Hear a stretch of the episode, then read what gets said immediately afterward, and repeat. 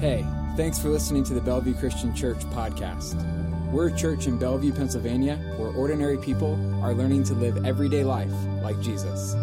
We believe that one way to learn that life is by engaging with an ancient but active collection of books called the Bible every single week. If this teaching leaves you with a question about the content or a story of what God is doing in your life, please send a message to hello at bellevuechristian.church because we'd love to hear from you.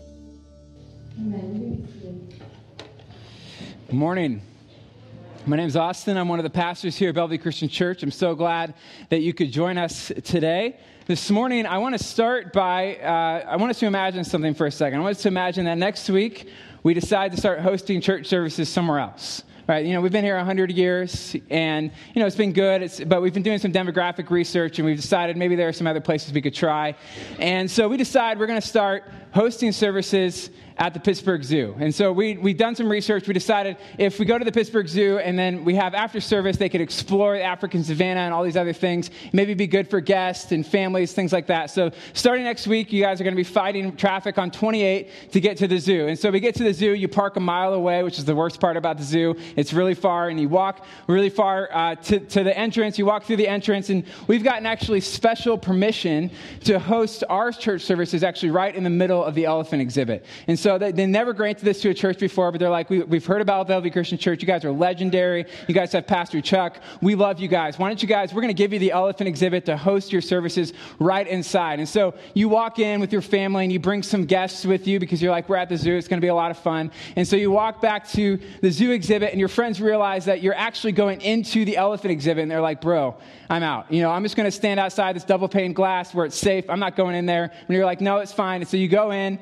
and you, you take a seat and you know you get a bulletin from a zookeeper, those kinds of things. And you're sitting down. We've set up some chairs. We try to set it up like a normal church service, as normal as we can be for being in an elephant exhibit. And we start into the songs, and we find out, man, elephants love music, so they sort of sort of creep around. You know, these big African elephants, 13,000 pounds, and so they're coming in to join into the worship. They're all about singing in the victory, so they're coming in. They're getting close. They're getting snuggly, and then we we keep going with the service. We get to moments of hospitality. We do elephant rides. The whole Streza family is on an elephant, you know, riding around. And, you know, it's a lot of fun. Nobody gets squished yet. And so we, we come back in and we sit down and we keep going with our songs. We get to the sermon, and you guys are trying real hard to be attentive. You're like trying to focus, but you're like also keeping your eye on the 13,000 pound beast right near you. And you can feel like some trunk kind of sniffing at your, your ear. Some of you guys wear like a strong perfume, and it's like attracting some of the elephants. And you're getting a little nervous, but nonetheless, you try to pay attention. And so then we get through that, and we go through communion. We go through the rest of the songs. We, we get to the end, to the benediction. Everybody's excited,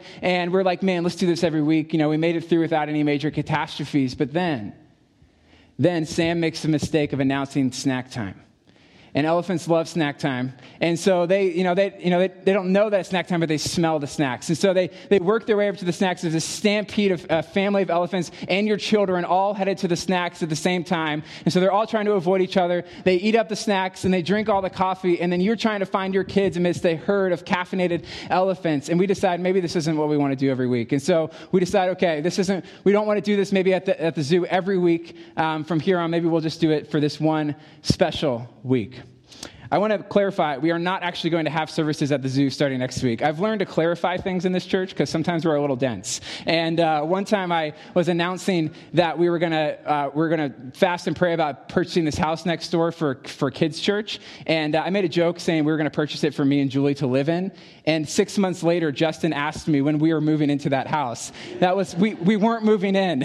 It was a joke. And so we're not actually going to host services there. But as I was thinking about this sermon series and where we're headed, and one of the things that I started to realize is that sometimes a church can feel a little bit like that. Sometimes a church can feel a little bit like an elephant exhibit instead of a church. You've probably heard the phrase elephant in the room. Everybody familiar with that phrase, elephant in the room? All right, so if there's an elephant in the room, it's usually something that everybody is aware of, but nobody wants to uh, acknowledge. Something that we all are thinking about, but nobody wants to start the conversation about. Another way that we could put it is this that we'll kind of be thinking about it throughout the series. An elephant in the room or an elephant in the church is an uncomfortable conversation that nobody wants to start. An elephant in the room is an uncomfortable conversation that nobody wants to start. And believe it or not, there are plenty of those in the church.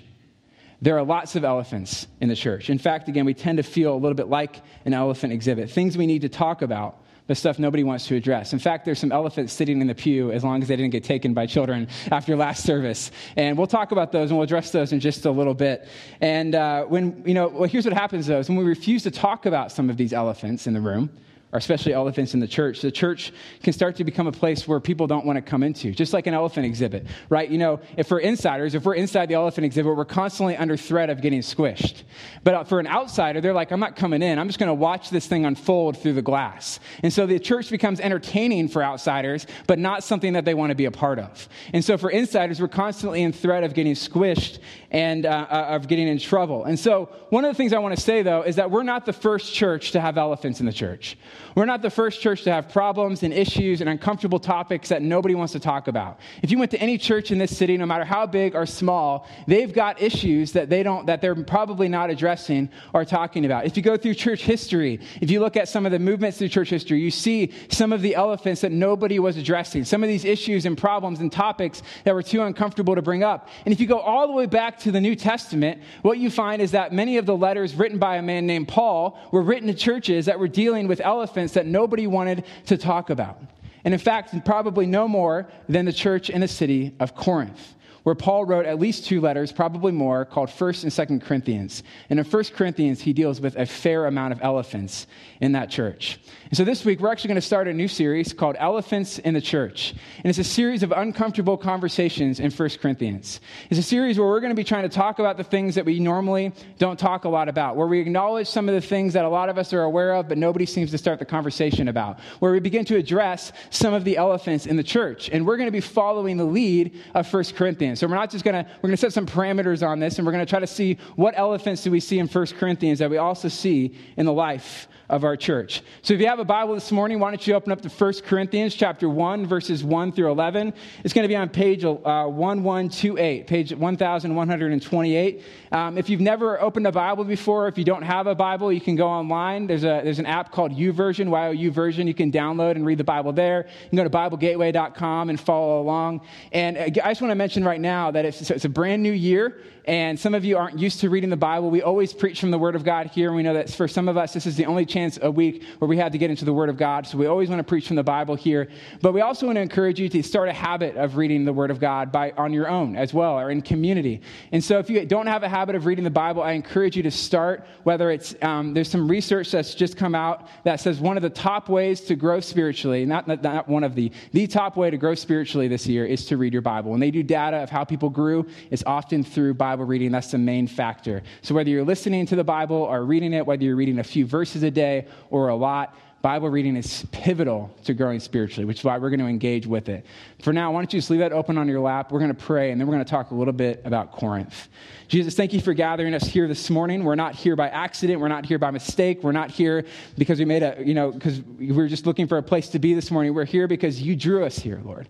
We believe your Holy Spirit is active, Lord. Your hand is upon us. Your hand is upon Pittsburgh, and you are drawing people into the life of your churches here, including ours. And Lord, we know that when we open the Bible, you speak to us. That when we, we preach from this word, Lord, you, Jesus, the true word of God, meet us. You challenge us. You convict us. Lord, your word is not old and ancient. It is living and new and active and fresh and relevant. And so, Lord, we pray that as we look at 1 Corinthians, you begin to speak to us right here at Bellevue Christian Church. It's in your name we pray. Amen. So let's talk a little bit about Corinth. Corinth was a city of about 70 to 80,000 people, which is about 10 times the population of Bellevue. It's a little smaller than the population of the north side. And so you have about 70 to 80,000 people living in this ancient city of Corinth. It was in, uh, it was, it was part of the, at this point, it was part of the Roman Empire. Paul was writing this letter about 20 years after Jesus rose from the dead. So it's about 50, um, between 50 and 60 AD that he is writing this letter. Um, but now this is what it looks like nowadays. It's in modern day Greece. It's not looking too great, but this is sort of a, you can kind of see a shadow of, of sort of its one time greatness. And it was a great city. Um, in fact, it's a city that there are a lot of ways that it's kind of like the city of Pittsburgh. Um, whenever I'm studying about an ancient city or reading an ancient letter, I like to see what ways are it similar to where we are today. And I want to mention just four ways that Corinth and Pittsburgh are a little bit like one another. The first is that they both experienced years of decline and years of revival that Corinth was actually decimated about 150 years before Jesus was born. And then, about 50 years before Jesus was born, Emperor Julius Caesar ordered that it would be rebuilt. And so it was rebuilt, and, and he, he, put a, he sent a bunch of Roman, uh, a bunch of the Roman population to live there. And so it sort of it totally revived. And when you look at the history of Pittsburgh as well, Pittsburgh grew, grew, grew until about the mid 20th century, and then it experienced a season of decline. Um, many people still have an image of Pittsburgh that matches what Pittsburgh was in the 70s and 80s. And, you know, if we talk to somebody from not around here, where thousands of people left, which is why you can find Steeler bars all over the world, including Rome. There's probably one in Corinth. And you, so there's people that migrated to all over the world. And then if you go back now, the past 20 years, people have started to migrate back to Pittsburgh. People have moved here. There's lots of jobs opening. There's lots of industries. And so it's experiencing a kind of revival, which is why when the recession came in the mid 2000s, it didn't affect Pittsburgh as it did lots of other places because, or it did affect us, but not in the same way because we'd already been through our own season of decline.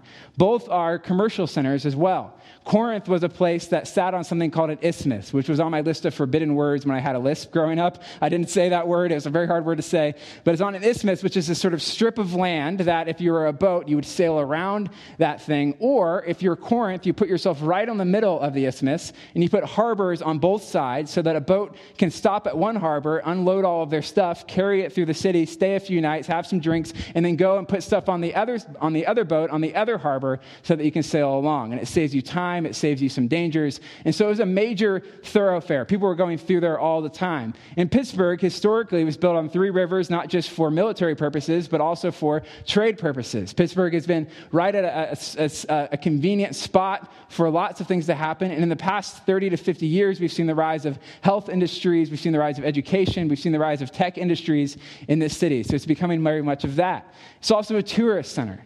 Um, a very specific kind of sports tourism. There was, uh, because they, were, they had this thing, this very Olympic style games held in Corinth called the Isthmian Games. And that's why, and probably why, if you read through 1 Corinthians, you see Paul using athletic imagery sometimes. And he's probably referring to this fact that people are aware of athletics, they get athletics in Corinth, so he's going to refer to it a couple different times.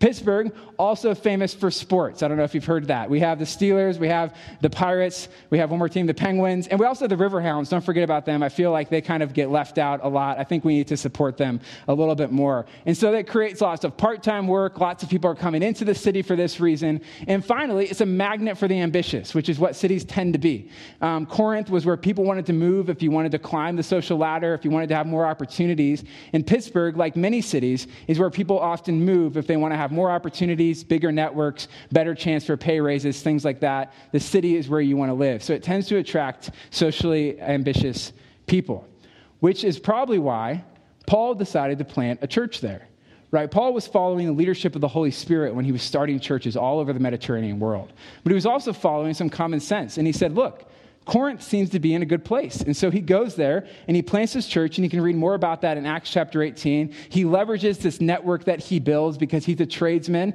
he's a tent maker. Paul isn't just a preacher all the time, he has a normal job, and he's working that, and he has a LinkedIn profile, and he has Priscilla and Aquila on it, and he leverages them, and he builds this network, and he, he finds ways to get into all these different social circles that he normally wouldn't have access to. And so he gets to all these different people, and he begins to start a church there as he's preaching the gospel. He gets lots of hate mail. He gets lots of protesters, but he also starts a couple little churches in Corinth. In fact, the churches probably looked a little bit more like our discipleship communities that we have at our church and less like what we're doing right now. Um, they wouldn't have had buildings yet at the time. They would have probably been meeting in homes. Um, some of the wealthier members of the church in Corinth would have had bigger homes. And so they would have probably hosted about 50 people or so in their homes. They had big courtyards as well um, for church. So families uh, across genders, across ages, across cultures, across classes, all kinds of people were gathering into these churches. And there were probably a couple of these little churches scattered throughout Corinth, okay? And so there's, and Paul planted these and left this little network of churches in Corinth. He stays there eight, 18 months. He moves on.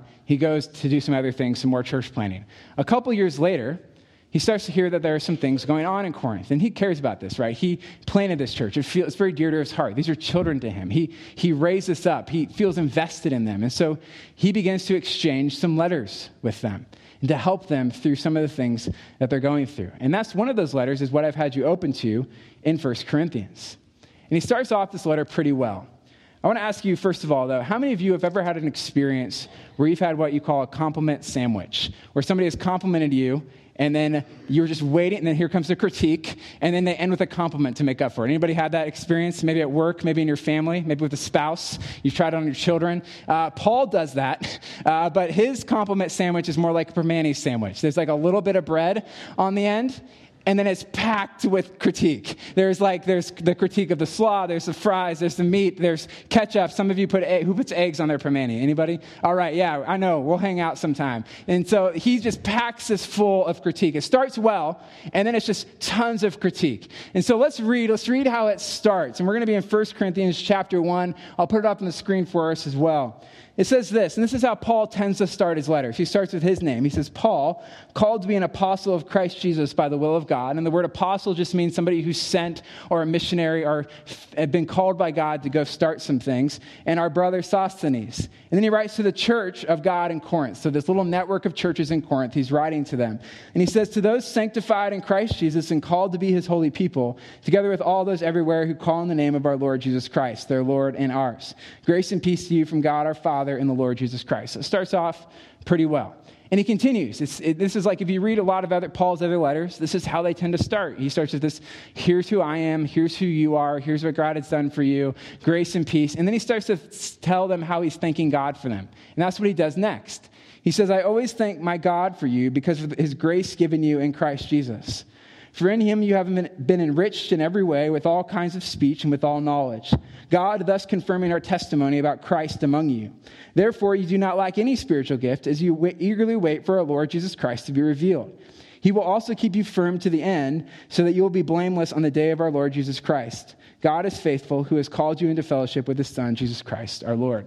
Right? At this point, they don't realize they're in a compliment sandwich. They just think they're in like a compliment, just like all bread. They're like, this is great. This is going really well. Compliment sandwich stuff hasn't been developed yet. And so Paul starts off, and things are going well, right? They're like, you know, they would have been reading this letter out loud and, you know, in, in their community. So somebody would have brought this letter to them. They would have been reading it and like, wow, this is great. Like, pat on the back, like, sanctified in Christ. Do you hear that? He says, we have all the gifts. We're not lacking in any gifts. We're enriched in every way. Grace, you know, we're full of grace. And then he switches his tone in verse 10 and he doesn't really recover the tone of the intro until the very end. And here's what he does He says this I says, I appeal to you, brothers and sisters, in the name of our Lord Jesus Christ, that all of you agree with one another in what you say, and there be no divisions among you, but that you be perfectly united in mind and thought. And then he says, My brothers and sisters, some from Chloe's household have informed me.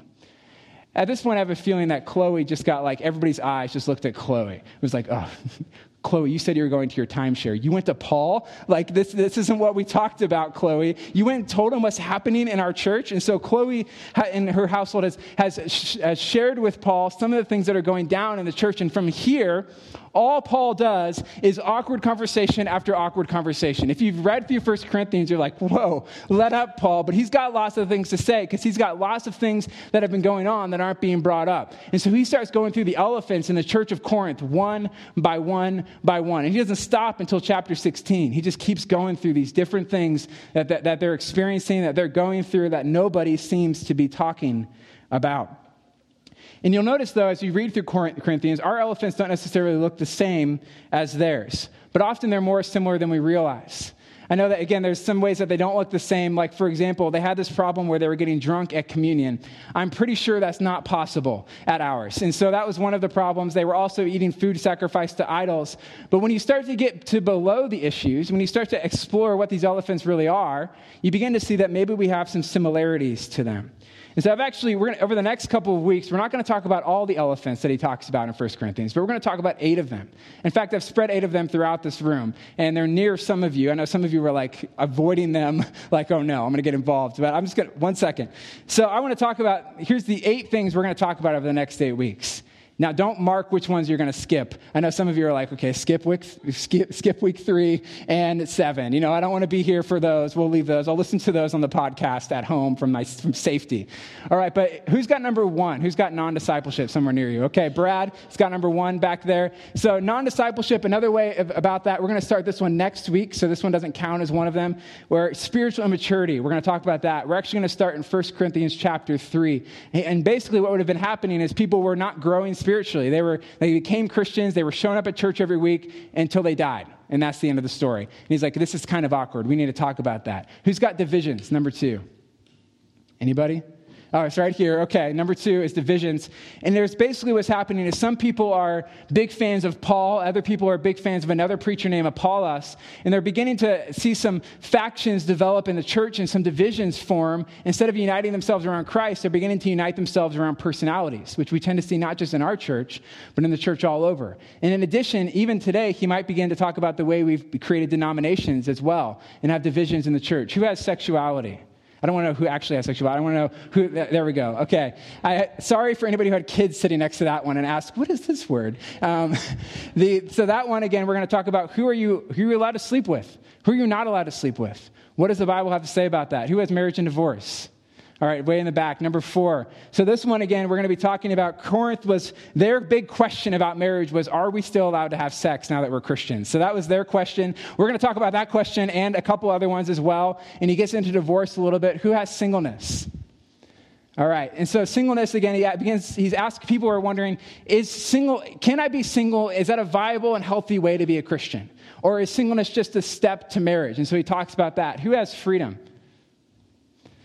You, do you just literally have freedom, or do you have, oh, you have the elephant? Okay. And so, freedom in this context is about what am I free to do as a Christian? And what if the Bible permits us to do something as a Christian, but the person sitting next to me doesn't think the Bible permits us to do that? And we're trying to figure out what does it look like to be a community in that case? Who has uh, the one that says women?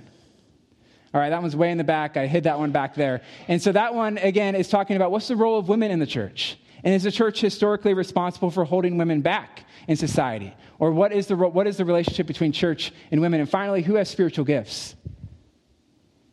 It's hidden somewhere out there. I don't know. It's out there somewhere. One of the kids might have wandered off with it after first service. There's a chance.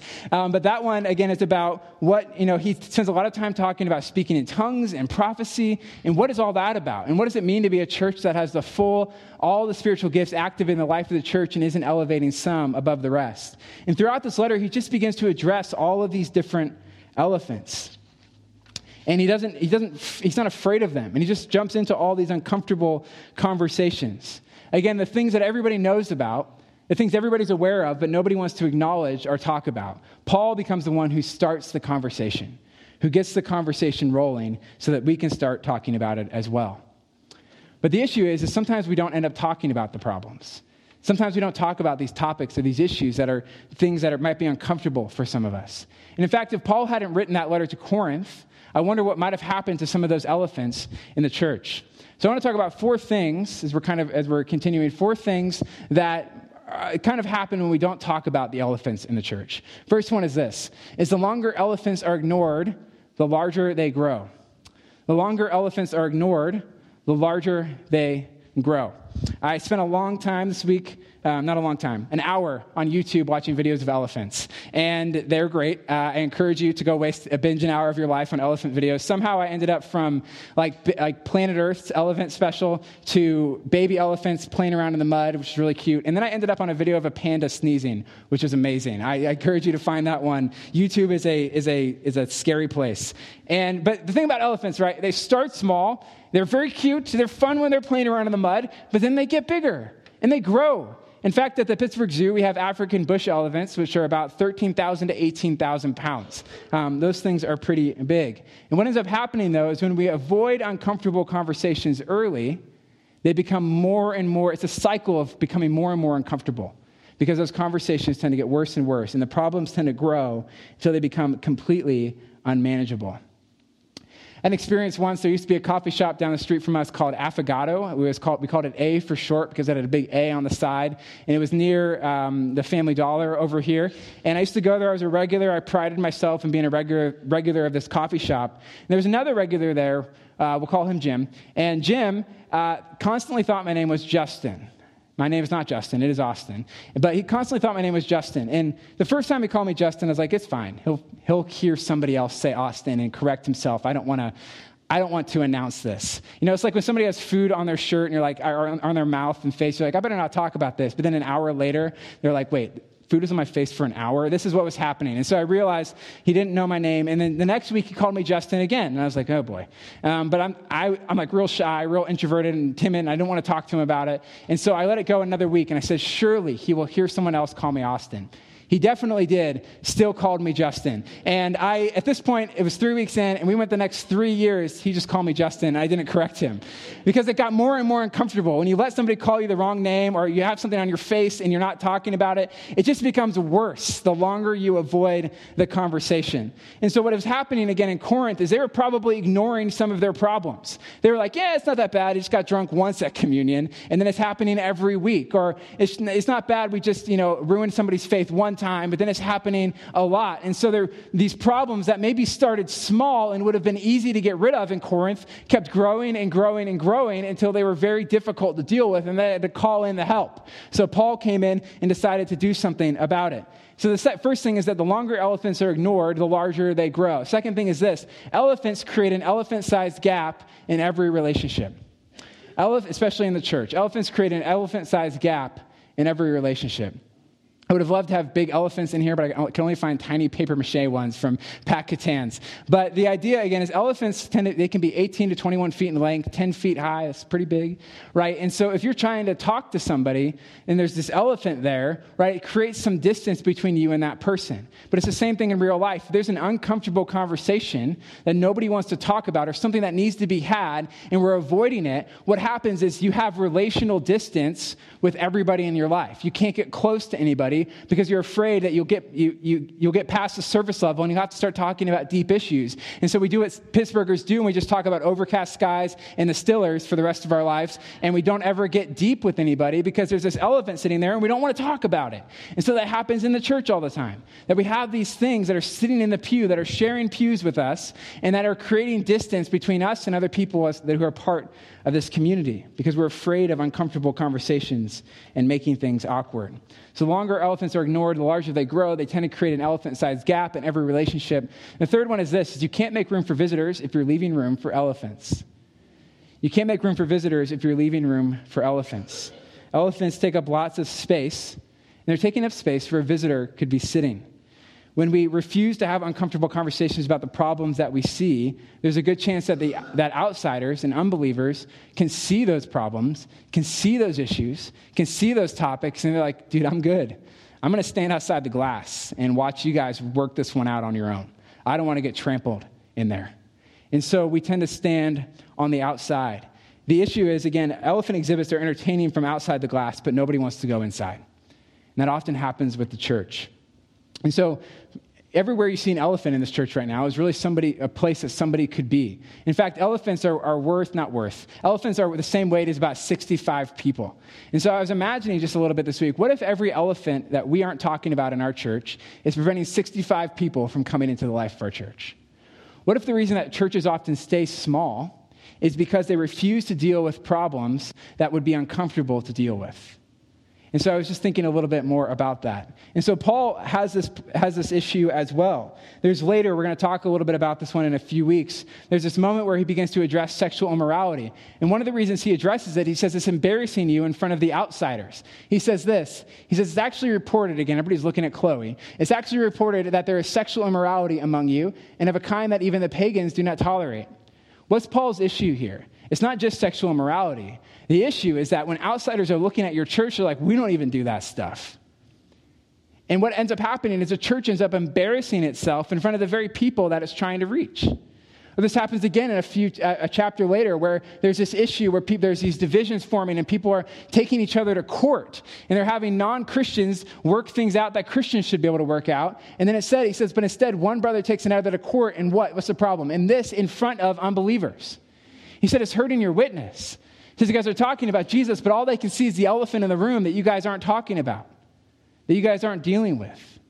And again, he starts these uncomfortable conversations. Again, the issue is that every elephant in the church is a place where a visitor could be sitting. And the fourth thing is this is that the more elephants you let into the church, the more likely it is for someone to get squashed. Or squished. There's an online debate about which of those words is right. I'll let you guys figure that one out on your own later. But the more likely it is that someone gets squashed. When you let elephants roam free, it's, it's one thing to keep an eye on one elephant, It's another thing to try to keep an eye on a whole herd of problems and issues. And it isn't long before someone gets trampled by them. Um, there's, a, there's another situation later in 1 Corinthians where the, the Christians are eating food sacrificed to idols. And we'll get more into that in a couple of weeks. But the, the core of the issue is this, is that they were permitted to eat food sacrificed to idols. There's this whole ritual that involved non-Christians, pagans sacrificing food to idols. But then that food went for sale in the market. And the Christians were like, dude, did we get a great price on this, on this meat? Can we eat it? And, and Christians are like, yes, because we know idols aren't real. And so it's okay. But there were new Christians who were like, wait, we still think idols are real. We still think these things are real. And so they were very uncomfortable with the fact that these more mature Christians were eating food sacrificed to idols. And what ended up happening is it ended up ruining the faith of some of the newer believers. He says this later about this issue. He says, So this weak brother or sister, which is his way of saying a new believer, for whom Christ died, just like he died for you, is destroyed by your knowledge. In other words, got trampled because of this elephant that you guys weren't dealing with. In the end, people get squashed. They leave the church, they leave the faith. And sometimes they, we let them head down a road that we know is bad for them because we're afraid of having an uncomfortable conversation on the front end. Sometimes we have people, and I've had this happen, and I've heard stories of this, where people have come back from, from going down a, a pathway of destruction, and they come back and they say, Why did nobody stop me? Why did nobody talk to me about this? And the answer, if we're honest, is it was just too uncomfortable. It was too awkward. And so that's what happens all the time when we let elephants stay in the church. So, again, the longer elephants are ignored, the larger they grow. Elephants tend to create an elephant sized gap in every relationship, that kind of relational distance. You can't make room for elephant or visitors if you're leaving room for elephants. And the more elephants you let into the church, the more likely it is for someone to get trampled or squashed. And it's easy to think that by avoiding uncomfortable conversations, that we're actually protecting our communities. It's easy to think that if we just avoid awkwardness and if we avoid making things uncomfortable, we're actually doing some kind of good for our community. We're actually making us a better community by not talking about things that are uncomfortable or might make someone feel awkward. And so, but in the, re- in the reality is, we're actually threatening the very sustainability of our community when we don't talk about things that are awkward and uncomfortable, but that are necessary to be talked about. When we ignore the elephant in the room, it can actually create more problems than it solves. And so that's why Paul begins to address these things. And in fact, he reminds them of why he's bringing all these things up. If we go to 1 Corinthians chapter 4, he says this. He says, I'm writing this to you not to shame you. In other words, not to make you feel bad, not to ruin your life, not to make your life worse, not to wreck your community, but to warn you as my dear children. Again, he sees himself as a father of this church. He's, he's caring for them. He loves them. He's worked a lot to get them to where they are. And now he sees them going off in all these weird directions because they're not talking about the elephants in the room. And so he talks about them. He brings this stuff up. Why? Not to make them, not just to make them uncomfortable, not just because he loves being antagonistic, not just because he loves bringing up awkward situations, but because he wants to warn them. The other word for that is admonish. Everyone say admonish. He wants to encourage them. He wants to um, help them continue to grow in their faith. And what he's realizing that if he doesn't bring it up, nobody's going to talk about it. And so he brings it up not to shame them, but to warn them. It can be easy to get defensive sometimes when you're reading the Bible and you, you read something that the Bible says and you're like, man, that, that doesn't sit well with me. And so you just, you just don't even worry about interpreting it. We just move on. I've been in that place before. You know, I'm reading through the Bible again and there are parts that make me uncomfortable. And it's easy to just kind of skip that and move on and get defensive and say, that's not me and we sort of justify ourselves. Or when you're in a discipleship community or a small group and somebody brings up something in your life and you know you can tell they're trembling because they're afraid to bring it up with you and they bring it up with you and they talk to you about it and then you get defensive and we avoid it because we're afraid of those uncomfortable conversations. Or in the church when the pastor begins to talk about something that's uncomfortable from the word of God and we you know we leave or we you know I know I get angry emails. You know I love emails by the way after sermons whether angry or not angry they're, they're just a lot of fun. And but the, the idea again is that what happens is we get defensive, we get worried, we start to justify ourselves. But what Paul is saying, he's like, look, I'm not doing this to shame you. We get defensive when we think somebody's doing something to shame us. He says, I'm doing this to warn you, to encourage you, to bring you back, to show you what you were made to be, to help you be the church you were called to be from the beginning. Not to ruin your life, but to make it. Not to ruin your community, but to make it better.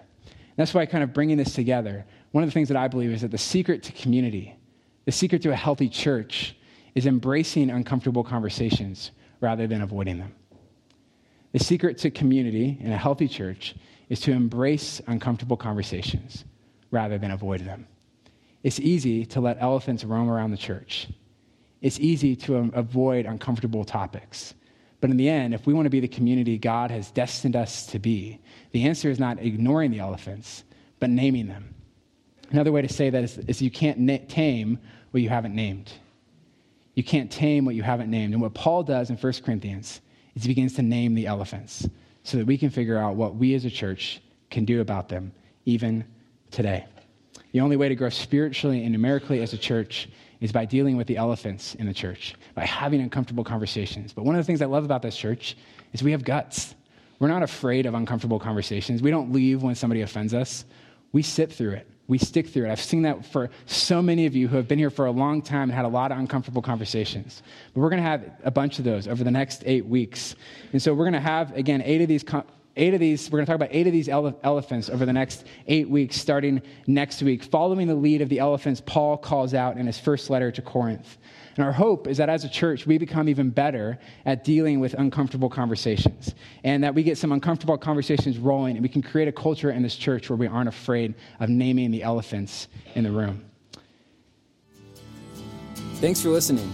If that teaching moved you or left you with questions, let us know by sending a message to hello at bellevuechristian.church. And be sure to subscribe to this podcast for a new teaching from us every single week.